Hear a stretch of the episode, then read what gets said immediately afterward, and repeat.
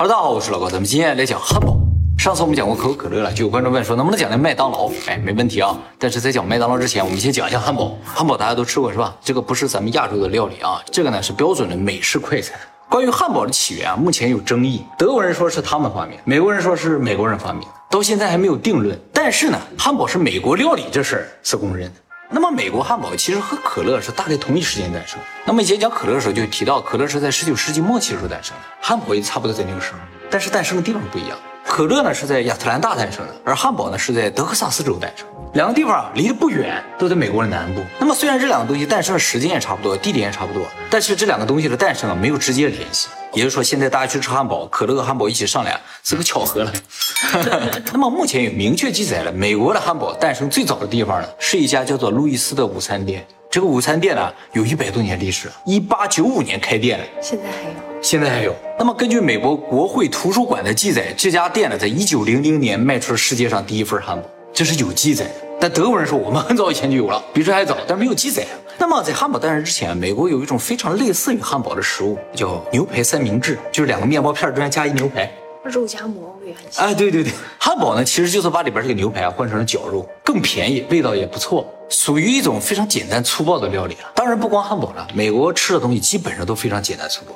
为什么美国人吃东西这么简单粗暴呢？就是英国人刚到美洲大陆那个时候，美洲大陆上什么都没有，只有大自然和印第安人。而英国人到了之后呢，第一想法就是要尽快的把这片大陆啊变成一个用来赚钱的地方。对于最初到达美国大陆的开拓者，根本就没有考虑怎么在这长久的生活，考虑的最多就是赶紧开田，然后呢种地赚钱。而为了赚钱呢，种的东西就不会是粮食，都是经济作物，比如说棉花呀、甘蔗这些东西。这些东西不能吃，但是运回英国就能赚大钱。没人种吃的，所以粮食啊、蔬菜在美国非常少。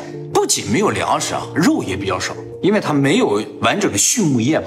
不过好在什么？美国那个地方有野牛，美洲野牛啊，他们就吃这个野牛。食材少，欧洲那些大厨就不来，没有人做饭，这就造成了美国人一开始吃东西就极简，就是肉拿过来烤一下就吃了，啊，也没有什么菜，也没有什么面，基本上就吃肉。后来他们实在是想找到一种主食啊，就发现印第安人吃玉米。然后他们就开始吃玉米，以前在欧洲没见过玉米啊，也不知道怎么做，就拿了一口，烤烤，嘣嘣嘣就开始爆，它就变成爆米花，这就是爆米花的由来了啊，就是美国人不会做玉米的结果，就出现了爆米花。那么后来他们也尝试把这个玉米磨成粉来吃，就做成饼子，但是啊，对对，他们不爱吃饼子，就放弃了。饼子确实不好吃啊，现在的饼子好吃啊，现在饼子比较细了啊，以前的饼子特别的粗啊。他们不吃生麦子吗？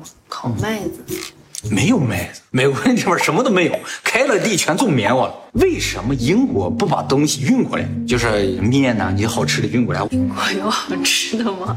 英国其实在那个时候还不错了。整个欧洲我就说啊，为什么不把好吃的运过来？是因为啊，最初来美国开荒的都是些什么人啊？说白了都是发配到这儿的。哎，就是有罪的人，就跟澳大利亚是一样的，开荒嘛，对吧？贵族不可能来开荒呀，所以英国人根本就不关心在美国那些人他的死活，不会关心他们吃的可不可口啊，睡得好不好呀，有没有肉吃啊，是吧？会不会做饭，根本没人想这事儿，只要不饿死，能把我这个地里的棉花糖啊种回来卖钱就行，这就造成极简风格的料理成为美国料理的根基了。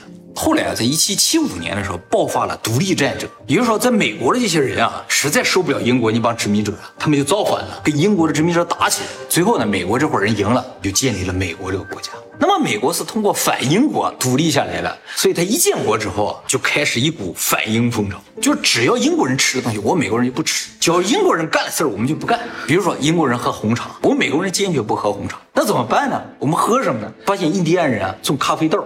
啊，他们就喝咖啡，所以美国是非常少数的，在整个欧洲来说喝咖啡的国家。还有呢，就是酒，在美国独立之前，美国人也是喝英国的酒的，叫苏格兰威士忌。但是美国独立之后就不喝那个了，我们自己啊酿造自己的酒。苏格兰威士忌是用大麦酿造的，他们没有大麦，于是他们就用玉米酿造了威士忌。威士忌就是蒸馏酒的总称，所以把玉米蒸馏了就叫玉米威士忌，或者叫波尔威士忌。美国人喝这个，还有非常重要的东西就是番茄酱。因为英国人不吃吗？啊，对，这不是对，在以前啊，整个欧洲都不吃番茄的，因为欧洲人认为番茄有毒。其实啊，番茄有很多品种，确实里边有一些品种是有毒的，叫颠茄，吃了之后会让人神经恍惚啊、恶心啊，严重真的会死人的。而且番茄是红色的嘛，他们认为这是一种警告色。啊就吃了肯定是有毒的啊，都不吃。后来渐渐的吧，这欧洲也发现，哎，这红色的番茄好像没毒，能吃。但是呢，不知道是从哪传着说这个吃番茄啊会催情，所以一般也不让吃，尤其是传道士是严格禁止吃番茄的，这是魔鬼的果实啊。那么美国人这边没什么吃的，在南美啊原产番茄，他们就想尝试吃番茄，反正英国人不吃吗？怎么吃？为了去除它里的毒分啊，他就把它煮。煮个十几个小时，给它煮烂、煮透，他觉得就没有毒了，这就变成番茄酱。哦，那么番茄酱出现了之后啊，很快啊就在美国普及开来了。为什么番茄酱能很快普及的一个重要原因，就是番茄酱是少数能上桌的调味料。咱们中国人在吃饭的时候，很少会在桌子上放调味料，因为所有的味道在厨房都做好了。但是美国人啊，他不会做饭，这个东西做出什么味儿没有保证，必须在桌上放上调味料，都在自己调的。那么类似番茄酱呢，在饭桌上出现的调味料啊，还有什么？就是黄芥末酱，还有腌黄瓜。这样的话，渐渐的这汉堡的主要材料就出现了。大家可能没注意过啊，番茄酱也好，腌黄瓜也好，甚至包括那个黄芥末酱，它都是酸酸的。哦，因为啊，那美国的料理真的很难吃，需要用酸酸的东西啊来激发一下食欲。并且消腻嘛，他们吃肉吃的太多了。在这个时候呢，汉堡还没诞生，就是大家还没凑到一起去。后来美国又发生了南北战争，南北战争呢，就是北方的工业者和南方的农场主之间发生的战争。其实北方要解放奴隶这个事情啊，并不是他的根本目的，他最根本的目的呢，是希望把奴隶解放出来，进入他们的工厂，并且呢，成为消费者，就是工厂生产出的东西得有人买啊。原先在农场里边的奴隶啊是没有钱的，他不需要钱。由农场主养着他们的，产生产出来的产品没人买，怎么能行呢？就必须解放出奴隶，让他们干活的同时还能消费。他们的想法是这样的。最终呢，北方获胜了，美国各地就开始出现了很多的工厂。奴隶解放了之后呢，也都纷纷进入工厂开始工作了。奴隶进入工厂之后，出现了一个问题，就是。没地方吃饭了。以前是奴隶的时候不担心吃饭的问题，现在都自己管自己了，没人给做饭了怎么办呢？这时候工厂周围就出现了很多的饭店，但是饭店也装不下那么多人呢，于是就需要有快餐的出现，就是这个东西啊，不需要搁那坐着吃，也不需要等，很快就能做好，拿着就能吃，还最好有点营养，对不对？在工厂上班是非常辛苦的嘛。为了满足这所有的条件，牛排三明治就诞生了。牛排三明治就是有一块煎好的牛排，拿两个面包一夹就能吃嘛，在哪都能吃，还有营养。没有蔬菜呀？啊，对对，当然也可以加点蔬菜，对呀。煎饼果子是不是更有营养？对，煎饼果子还有鸡蛋什么的。对对，他们不会做那东西了，他们就会简单的面包片加肉排了啊。但是有一个事情阻碍了牛排三明治的发展，就是这个东西是很好，但是卖不出去。为什么？因为在当时啊，工人阶级这个收入也不是很好，健康条件也不很好，所以啊，大部分人没有牙。没有牙，哎，就是说十九世纪末二十世纪初的时候，在美国工厂里工作的工人，平均每个人只有四颗牙。牙呢？就是因为条件不好，卫生不好，也不刷牙，牙很快就掉光了。年纪轻轻都没牙了，咬不了牛排，那怎么办？和牛，对对，要有和牛是最好的。这个问题在一八七六年的时候得到了解决。在一八七六年的时候，美国啊，费城的地方开了世博会。一八七六年是美国建国一百周年啊，所以这一届的世博会也叫百年博览会，特别盛大的一次万博会啊。总共有三十七个国家参加，游客有一千多万人。在这一届世博会上出现了几个对后世影响非常大的东西，一个电话，就在这一届世博会上第一次出现了。啊，贝尔发明的，还有一个就是绞肉机，啊，这个东西是德国人发明的，发明它的人啊叫卡尔德莱斯，在美国第一次出展呢，就是在这个万博会上。那么在绞肉机出现之前，不是说不能够绞肉，只是要做肉馅儿都得人亲自来剁的，非常的费时费力的。有了这个绞肉机之后，就可以把很硬的肉啊、咬不动的筋呢，还有一些内脏都绞碎了之后，和好肉掺在一起。而这种绞肉呢，也可以做成牛排，更加柔软，没有牙也咬得动。更便宜，而且也有营养，味道也不错。再到后来呢，就把这种绞肉牛排加上番茄酱，加上黄芥末酱，再加上酸黄瓜，配上两片面包，哎，就变成了汉堡。这就是汉堡的诞生。那么为什么叫汉堡？汉堡啊是德国第二大都市的名字。为什么在美国诞生这个东西叫汉堡？因为当时在美国有很多德国的移民，他们特别喜欢吃这个东西。其实根本上那个腌黄瓜就是德国的传统菜肴。大家知道啊，德国人也不会做饭，东西也特别难吃，他们就能接受美国这个饭菜，所以都移民到美国去了。其实整个欧洲啊，德国人移民到美国是最多的，因为他们能够接受美国的食物，而且他们认为在美国会有更多的机会获得土地、获得发展的机会，比在德国要好，所以就纷纷到了美国去了。移民一个最主要的因素，觉得是看饮食。是啊，东西不好吃你肯定去不了，对不对？英国人、法国人是不可能去美国的，太难吃啊。其实有很多有名的美国人都是德国的后裔，比如说爱因斯坦、布鲁斯·威利斯、洛克菲勒、特朗普，哦，他是德国后裔。而当时大部分德国的移民啊，都是从汉堡那个城市的渔港出发的，哦，汉堡港，然后直接到了美国。所以在美国人看来，来的德国人都是汉堡人。哎，他们又特别喜欢吃这种牛排三明治，所以美国人就管这种牛排三明治啊叫汉堡人 （hamburger）。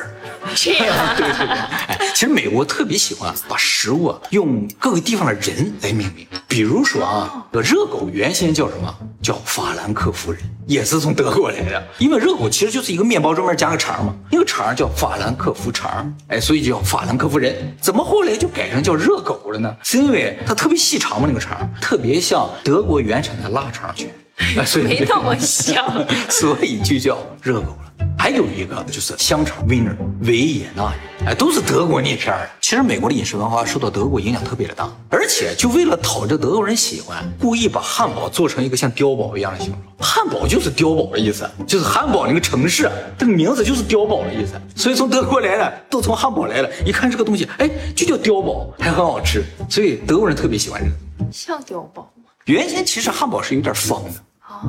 不是现在这完全圆的，所以汉堡实质上就是指这种德国人特别喜欢吃的，有点像小碉堡的这种牛排三明治。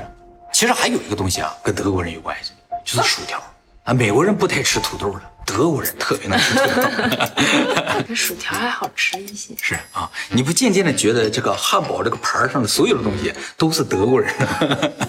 所以德国人说这他们发明的也是有道理的，连绞肉机都是人家发明的嘛，还用了人家的地名，跟美国人都没啥关系。但是最后把它组合到一起的是美国人，你说这是谁发明？所以汉堡实质上就是一群不太会做饭的美国人研究了一百年研究出了这么一个产品。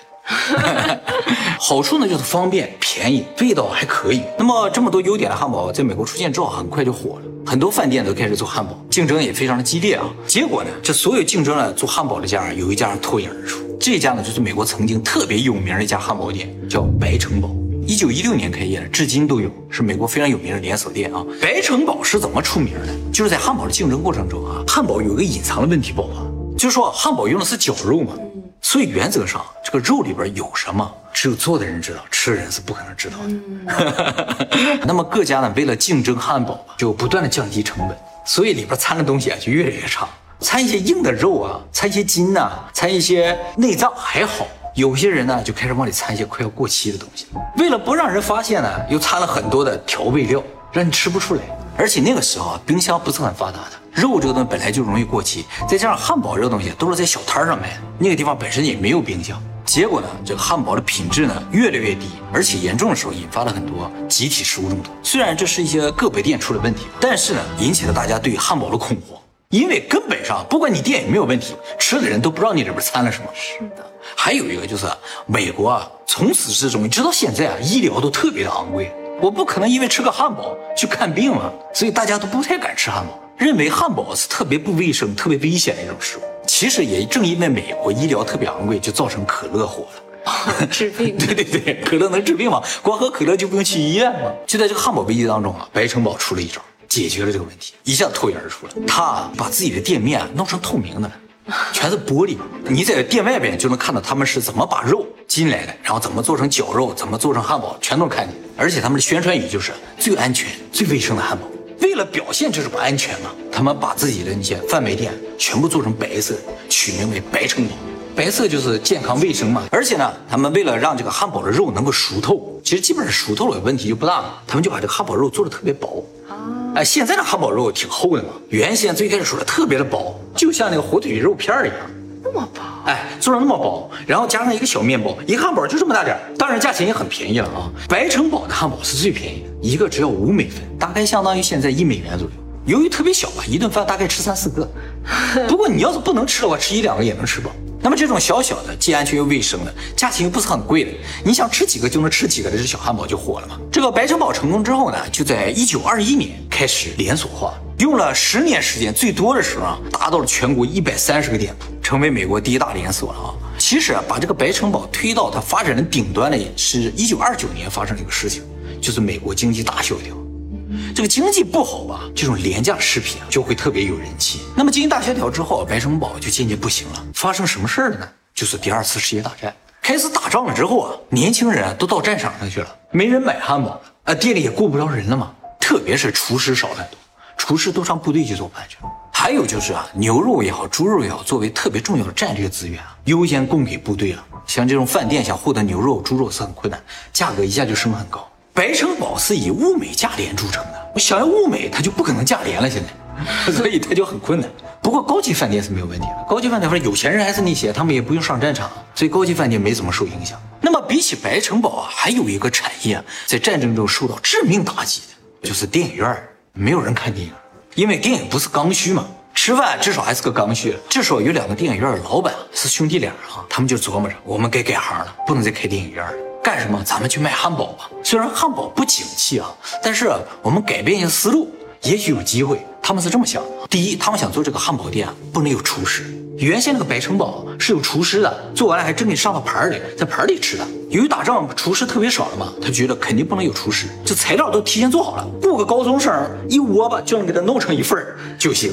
哎，也不能用餐盘，用纸就完了吗？最便宜就可以降低成本，而且不用厨师之后啊，工资也会降低，能二十四小时卖，厨师不用跟着二十四小时啊。那么牛肉、猪肉都供给部队了，没有这些东西的怎么办？我怎么做汉堡？他们想，那我们这个汉堡店就不以牛排为卖点，我们卖另一个东西。现在美国什么东西多呢？土豆多。哎，我们就卖薯条。就是说，我们要做一个薯条最好吃的汉堡店。第四个就是他们注意到可乐了，可乐在战争年代卖的特别的好。我们这个汉堡啊，就配着可乐吃，可乐汉堡加薯条。还有一点就是，他为了区分和白城堡，就是说我们就是不能和白城堡一样，它是四方的嘛，我们就做成圆的。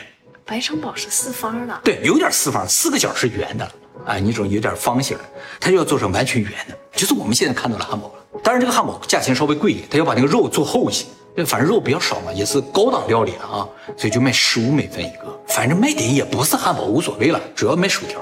那么这两兄弟就靠着这个思路建立起了一个汉堡帝国。没错，他俩就是麦当劳兄弟。麦当劳是兄弟呀？啊，兄弟俩。确实，麦当劳的薯条好吃一些。对，他的关注点很正确，就是说我们是做汉堡店，但是现在没有牛肉啊，也可能做不了比你们更好，那我就换一个卖点，这是一个很好的思路。